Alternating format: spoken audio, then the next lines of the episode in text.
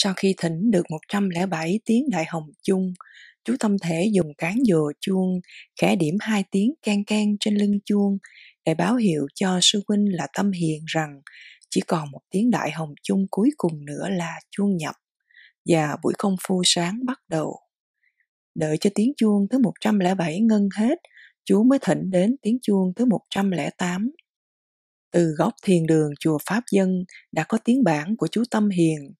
Chú Tâm Thể đáp lại ba tiếng bản đầu bằng ba tiếng đại hồng chung và buông dừa chuông xuống trong khi ba hồi bản của chú Tâm Hiền kéo dài. Đại chúng đã sẵn sàng trên chính điện để bắt đầu công phu sáng. Chú Tâm Thể khoác chiếc áo tơi lên vai cho ấm, rồi xuống thang lầu chuông, mở cửa đi ra ngoài. Sương mù còn dày đặc, chú rảo bước về phía tam quan chùa, nơi vị khách tăng tá túc. Vị khách tăng này tới chiều hôm qua, nhưng không vào chùa, chỉ xin nghỉ chân lại ngoài tam quan. Chú Tâm Thể đã mời ông ta vào nghỉ ở hậu liêu, nhưng ông từ chối. Ông ta chỉ xin chú một manh chiếu để ngủ lại ngoài tam quan. Nói rằng sáng sớm khi sương mù tan, ông ta phải lên đường sớm. Chiếc áo nâu bạc màu của khách tăng dính đầy bụi đường tóc râu dài ra nhưng ông không cạo, mặt mũi tay chân ông đầy cáu ghét, và từ người ông bay ra một mùi tanh hôi nồng nặc. Chú Tâm Thể đã vào chùa bưng ra một chậu nước và một chiếc khăn tay, rồi chú lại vào đem ra một chiếc chiếu trải trên nền tam quan. Đợi vị khách tăng rửa mặt rửa tay xong, chú bưng chậu nước vào, và một lát sau, chú bưng ra một chiếc mâm gỗ. Trên mâm có một bát cháo trắng, một ít dưa cải, một chén nước tương và một đôi đũa. Vị khách tăng cảm ơn chú và thông thả ngồi ăn cháo. Chú chắp tay chào ông và khoan thai trở vào chùa. Độ một giờ sau khi trở ra tam quan, chú thấy vị khách tăng đã nằm cuộn tròn trong chiếc chiếu ngủ. Chú cúi xuống, bưng chiếc khay lên và nhẹ nhàng đi vào nhà bếp. Sáng nay ra tới tam quan, chú thấy vị khách tăng đang yên lặng ngồi thiền. Ông không ngồi theo kiểu kiết già, Chân phải của ông co gối lên, bàn chân đặt trên mặt đất. Mình mẩy vị khách tăng hôi hám, nhưng phong thái của ông thật thanh cao. Tuổi của ông vào khoảng 45-50, nét mặt của ông sáng sủa, khả kính, tóc râu ông dài ra, có lẽ đã nhiều tháng chưa cạo. Đây là một du tăng hành tung bí mật, chú Tâm thể thầm nghĩ, có lẽ ông ta không muốn làm phiền đại chúng chư tăng vì hình thức không chỉnh đốn của ông, cho nên đã từ chối lời mời hôm qua của mình vào ngủ trong hậu liêu. Sáng nay, nếu mình được nói chuyện với ông ta thì thế nào mình cũng biết được chút ít hành tung của ông. Nghĩ thế, chú định quay trở vào chùa để mang ra một thau nước ấm cho vị khách tăng rửa mặt. Nhưng chú chưa kịp quay bước thì vị khách tăng đã mở mắt. Chú chắp hai tay lên ngực làm lễ, vị khách tăng đằng hắn một tiếng nhỏ rồi lên tiếng. Từ đây lên núi Cửu Lũng còn bao nhiêu đường đất nữa thưa chú? Chú lễ phép đáp. Bạch ngài, núi cửa Lũng không còn xa, chừng nửa ngày đường thì tới, để con vào lấy nước ấm ra ngài rửa mặt. Vị khách tăng khoát tay ra dấu không cần, ông tựa vào tường, đứng dậy một cách mệt nhọc và đưa tay giới lấy chiếc gậy trúc dựng ở góc tường. Cảm ơn chú, tôi phải đi ngay kẻo lỡ không tới kịp trước khi trời tối, Nói xong, ông chống gậy khấp khỉnh đi ra khỏi tam quan. Chú tâm thể theo sau lưng, định tiễn vị khách tăng xuống đồi, tận ngã ba đường núi. Nhưng ông ta khoát tay ra hiệu cho chú đi lui, từng bước khấp khỉnh, ông lần xuống đồi. Đi như thế thì nửa ngày đường không tới được núi cửu lũng. Nghĩ như vậy, chú tâm thể chắc lưỡi phàn nàn.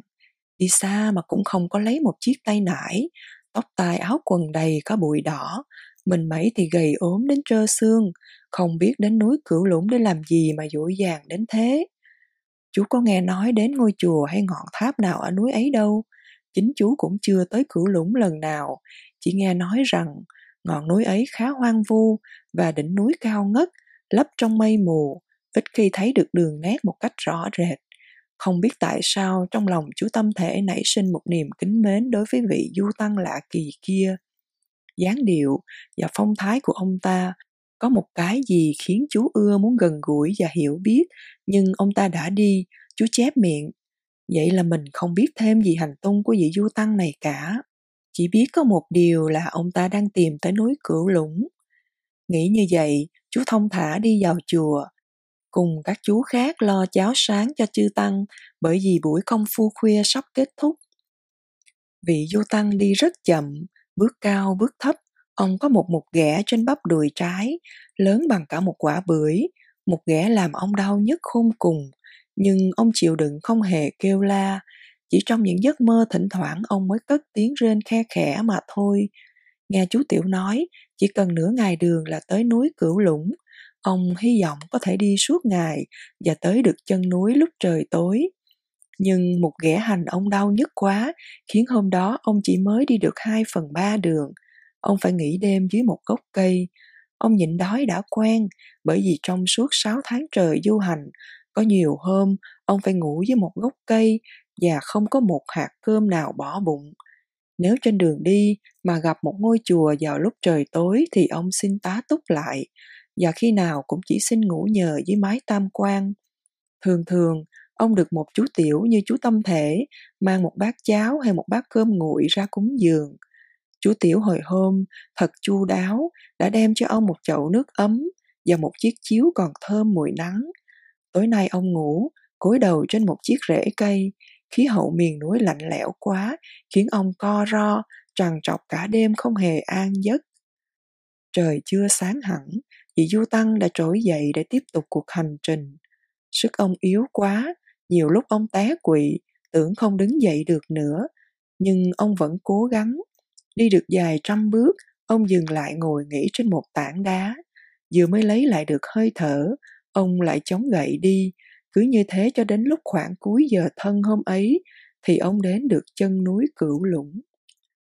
Nhìn quanh, dì Du Tăng không thấy dấu vết nào của dân cư, làng mạc, không một làn khói lam nào bay lên để chứng tỏ rằng đằng xa kia có một nhà tiều phu đang thổi lửa nấu cơm chiều. Không thấy đường nét ngọn núi cửu lũng, vì rừng núi phía trên đã bị sương mù bao phủ, làm sao mà tìm kiếm được thảo am của người ông muốn gặp trong khi núi đồi thì bao la mà sương mù thì dày đặc. Người xưa ở tại núi này, mây mù che lấp biết rày tìm đâu. Vì Du Tăng đành ngồi xuống nghỉ trên một tảng đá, sáu tháng trời lặn lội mới lết tới được chân núi cửu lũng. Sương mù dày đặc quá, rừng núi bao la quá, xứ sở quạnh hiu quá, biết làm sao tìm hỏi được nơi cư trú của người xưa. Người xưa vốn là một vị tăng người Ấn Độ tên là Kaniska. Cách đây 16 năm, vị du tăng tên là Tri Huyền đã gặp Kaniska tại một ngôi chùa cổ ở kinh đô Trường An nơi ông tu học. Vị tăng người Ấn khi ghé chùa thì đã bị ghẻ ở đầy người. Hôi hám khó chịu, ai cũng lẩn tránh, chỉ có Tri Huyền chịu khó thân cận và chăm sóc cho người. Sáng nào thầy Tri Huyền cũng bưng một chậu nước nóng tới phòng của Kaniska. Thầy bỏ một nắm muối biển vào chậu nước, hòa muối cho tan và bắt đầu cởi áo cho ông thầy tu gốc ấn và rửa ráy cho ông. Công việc rửa ráy xong xuôi, thầy lấy y sạch mặc cho Kaniska và đem chiếc y mới thay, đầy máu mủ hôi hám, đi giặt và đem phơi. Buổi trưa, Tri Huyền lại mang cơm tới cho Kaniska và buổi chiều Tri Huyền lại tới mang trà nóng đến, rồi cất dẹp khay bát của buổi ăn trưa. Chứng bệnh của Kaniska không thấy thuyên giảm, nhưng sự chăm sóc của Tri Huyền đã làm nhẹ bớt sự đau khổ của người bệnh. Suốt trong hai năm trời, Tri Huyền chăm sóc cho Kaniska như săn sóc cho một người anh ruột. Không có hôm nào thầy bỏ quên hoặc làm sơ sót. Đối với công việc chấp tác và tu học tại chùa, Tri Huyền không ngày nào là không làm tròn bổn phận, vì vậy không ai có thể trách cứ thầy là chỉ biết lo cho ông thầy tu Ấn Độ mà quên lãng trách nhiệm mình. Nhưng một buổi sáng, sau khi được rửa ghẻ và thay áo, ông thầy tu Ấn Độ nói với Tri Huyền, giọng nhỏ nhẹ. Mấy năm nay, thầy săn sóc cho tôi rất tận tụy, tôi rất cảm ơn thầy. Bắt đầu từ ngày mai, thầy không cần săn sóc cho tôi nữa, vì chiều nay tôi sẽ rời khỏi chốn này. Tri Huyền sửng sốt, ngài đi đâu? Đau yếu thế này thì lấy ai săn sóc cho ngài? Kaniska nhìn thầy với vẻ mặt dịu hiền, ông chậm rãi. Tôi có việc cần phải lên đường, xin thầy Tri Huyền đừng lo, ở đâu cũng có pháp lữ, thế nào rồi cũng có người lo lắng cho tôi. Thấy Tri Huyền nát mặt đượm buồn, ông tiếp.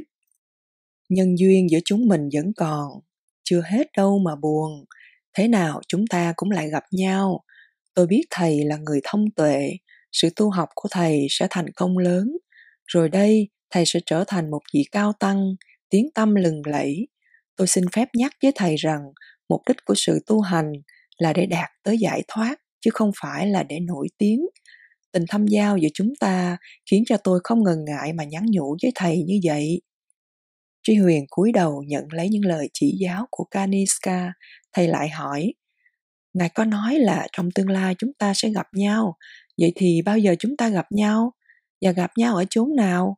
Tôi chỉ sợ sau này trên bước đường hành hóa, Ngài không còn lưu lại một dấu vết. Đã có nhân duyên với nhau, thì dù có trốn nhau cũng vẫn gặp nhau, đừng lo. Nội trong kiếp này, thầy sẽ đạt được những bước lớn trên đường sự nghiệp. Tuy vậy, Túc Nhân vẫn còn dướng nhíu và trong khoảng 14-15 năm nữa, thế nào thầy cũng bị tai nạn. Lúc ấy hãy nhớ mà tìm đến tôi, tôi sẽ giúp thầy. Nhưng lúc đó thì biết ngài ở đâu mà tìm? Tri Huyền hỏi, đưa tiễn Tri Huyền ra khỏi phòng, vị tăng sĩ gốc ấn nói. Cứ tìm đến núi Cửu Lũng ở Bành Thành, đất Tây Thục, là có tôi ở đấy. Từ dưới chân núi nhìn lên, thấy chỗ nào có hai cây tùng vươn lên cao ngất, thì đó là nơi tôi ở. Thầy nhớ lấy tên núi nhé, Cửu Lũng Sơn ở đất Thục. Thế rồi, vị tăng sĩ Ấn đã ra đi, và từ đó thầy Tri Huyền không còn nghe ai nhắc đến tên người. Thời gian qua mau, Tri Huyền dần dần nổi tiếng là bác thông kinh sử. Mỗi khi thầy đăng đàn thuyết pháp là hàng ngàn người đến dự, đất thần kinh thiếu gì cao tăng, nhưng tiếng tâm Pháp Sư Tri Huyền lừng lẫy đến nỗi một ngày kia vua Ý Tông cũng phải lưu tâm để ý. Năm ấy, nhằm tiếp Phật đảng, vua triệu Pháp Sư Tri Huyền vào cung thuyết pháp cho Hoàng Thái Hậu, Hoàng hậu, các thái tử, công chúa và văn võ bá quan nghe. Trên pháp tọa, Pháp Sư Tri Huyền tướng mạo đoan nghiêm, đẹp như một vị Phật sống, tiếng nói của người sang sảng lôi cuốn thính giả đi vào thế giới của diệu pháp một cách say mê. Vua ý tông rất đẹp lòng, truyền ban tặng cho pháp sư một áo cà sa màu tía. Từ đó, danh tiếng của truy huyền càng thêm lừng lẫy. Lúc ấy, ông đã được 43 tuổi. Sau nhiều lần triều thỉnh pháp sư truy huyền vào cung thuyết pháp, vua ý tông lại tôn ông làm quốc sư và tứ cho ông truy huyền danh hiệu ngộ đạt sửa soạn chùa An Quốc ở sát Hoàng Cung cho Mỹ Lệ và rước quốc sư Ngộ Đạt về trú trị tại đó để tiện việc lui tới thăm hỏi đạo màu. Danh tiếng của Pháp Sư Truy Huyền, tức quốc sư Ngộ Đạt, lên tới đỉnh cao nhất là vào mùa Truy Huyền năm quốc sư vừa đúng 45 tuổi. Khi vua Ý Tông ban sắc chỉ cho toàn quốc chọn người tới kinh đô để nghe Ngộ Đạt quốc sư giảng kinh Pháp Hoa, 5.000 chỗ ngồi được để dành cho hoàng gia và bách quan, khách tăng và sĩ phu toàn quốc. Dân chúng ở kinh đô nô nức đến nghe quốc sư giảng kinh. Người nghe Pháp đứng chật cả hàng trong hàng ngoài, hàng chục ngàn người im lặng nghe tiếng giảng kinh sang sản của quốc sư. Các buổi giảng kinh Pháp Hoa được kéo dài trong một tháng và trong suốt thời gian ấy, vua Ý Tông không bỏ sót một buổi nào. Hôm đó là ngày bế mạc khóa giảng Pháp Hoa, Nhân dịp này, vua Ý Tông định làm lễ dâng lên quốc sư một pháp tọa bằng gỗ trầm hương để pháp sư ngồi giảng buổi giảng cuối cùng. Pháp tọa đặt rất cao để cho đại chúng mấy mươi ngàn người được chiêm ngưỡng dung mạo của quốc sư. Hôm ấy, nghi lễ thỉnh sư được cử hành thật long trọng. Sau khi làm lễ dân pháp tọa trầm hương, Vũ Ý Tông đứng dậy cung thỉnh quốc sư bước lên pháp tọa. Khi quốc sư vừa bước lên pháp tọa, thì quần chúng Phật tử đều quỳ xuống làm lễ, có người cảm động đến rơi lệ. Buổi giảng kinh đó là một buổi giảng kinh mà suốt đời ngộ đạt sẽ không quên được. Buổi giảng kinh đó đã đánh dấu một biến chuyển lớn lao trong đời tu hành của Thích truy Huyền. Ngồi trên một tảng đá dưới chân núi Cửu Lũng, vị du tăng nhớ lại lúc mình bước lên ngồi pháp tọa trầm hương, trong khi hàng chục người cúi rạp mình làm lễ, trong đó có vua đường Ý Tông, thấy mình là người tu hành mà đạt đến một địa vị cao tột trong nhân gian như thế ngộ đạt trong một giây phút ngắn ngủi bỗng thấy một niềm tự hào dâng lên trong lòng quốc sư biết là tà niệm đã khởi mặt đỏ bừng liền ngồi xuống pháp tọa và nhiếp mình vào chánh niệm. Nhưng chậm mất rồi, bỗng dưng trong khoảng không có một vật gì nhỏ bé, nhỏ bằng một hạt cát, sáng trưng, bay xẹt xuống, trúng vào bắp đùi bên trái của quốc sư làm đau nhói tới xương tủy. Không chịu đựng nổi sự đau đớn tột cùng ấy, Ngộ Đạt buộc la lên một tiếng, hai tay ôm lấy bắp đùi bên trái.